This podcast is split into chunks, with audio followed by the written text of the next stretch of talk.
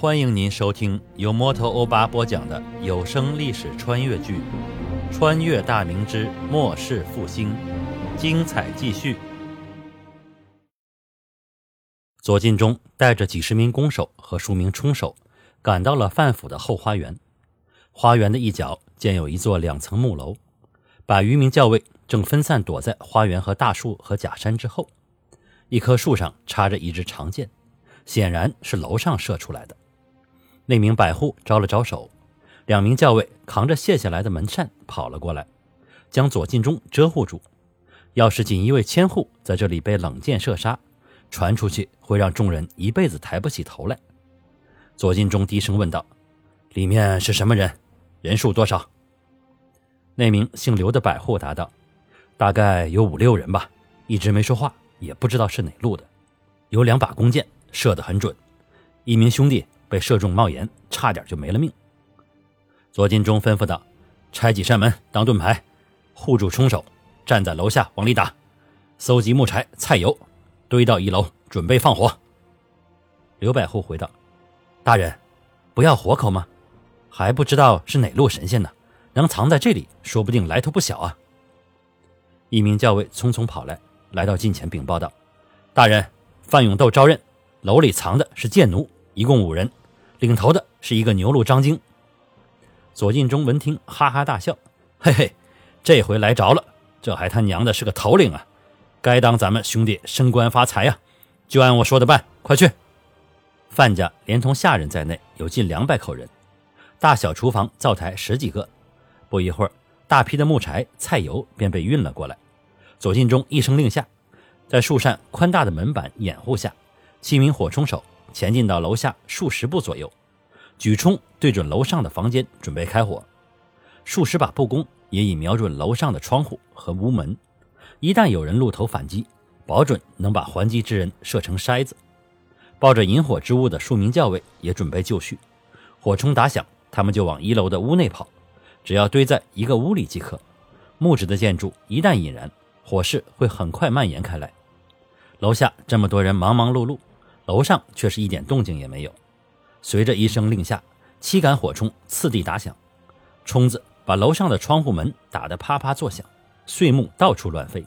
院子里的大股硝烟升起，抱着引火之物的校尉们一拥而上，迅速跑进一楼屋内，快速地把木柴堆积好，大桶的菜油淋上，随时准备放火烧楼。火冲响过之后，楼上房间破碎的窗口处闪过两道身影，随即两支长箭带着风声射向楼下的冲手，咣咣两声响过，长剑钉在了门板上。楼下的弓手纷纷松开手指，几十支羽箭飞向目标。只听得一阵噼里啪啦的作响，楼上的箭奴射完箭后立即藏了起来。数十支箭羽大部分钉在墙上，少部分顺着缺口飞进屋内。过了几十息之后，冲手终于装填完毕。左进忠下令后，一楼的校尉用引火的火折引燃木柴，火焰迅速地跳动起来。随着火冲声再次响起，点火的教尉们争先恐后地夺门而逃。大火已熊熊燃烧起来，呛人的浓烟向上发散着。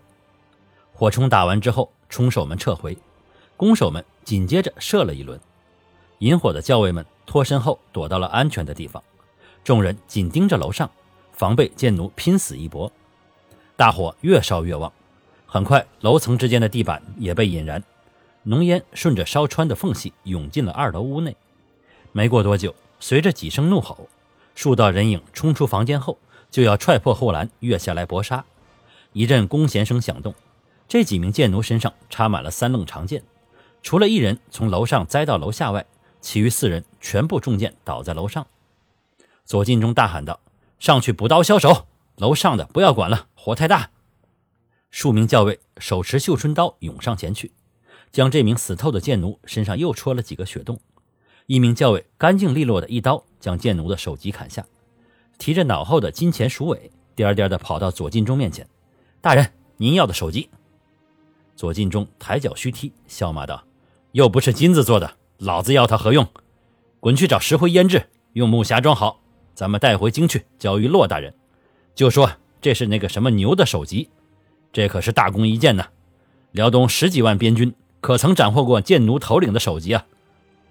一声闷响中，随着大火将房梁立柱烧断，二层小楼终于坍塌倒地，几名贱奴的尸体也化为灰烬。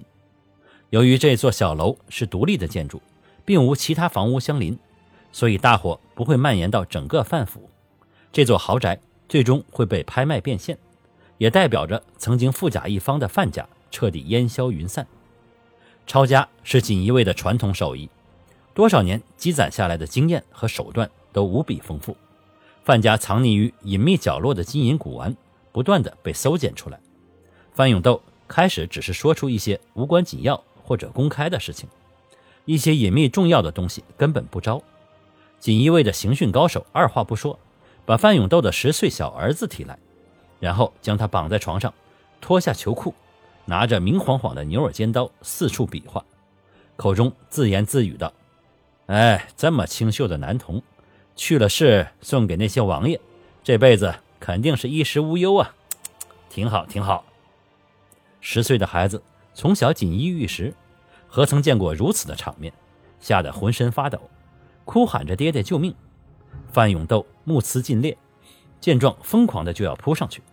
两名膀大腰圆的教尉死死地把他按在椅子上，眼看着自己最疼爱的儿子就要变成阉人，范永斗终于坚持不住了，红着眼睛连声喊道：“啊，我说，我说，我什么都说，求求你们放过松儿。”那名刑讯高手百户笑道：“范员外，早这样不就行了？只要你老老实实的招供，你的后代自然会得以保全。”这是皇上特意吩咐我们指挥使大人的。咱们皇上可说了，只问首恶，不问妻儿，这可是金口玉言的天线，也就是当今圣上仁慈。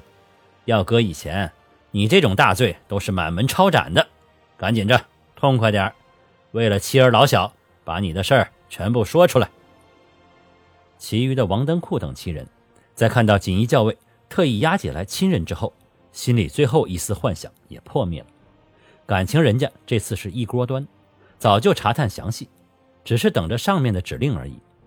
这下数代辛苦经营赚取的巨额家产，全部都成为了别人的囊中之物。早知现在悔不当初，银子是白花花的，可自己的心却变黑了。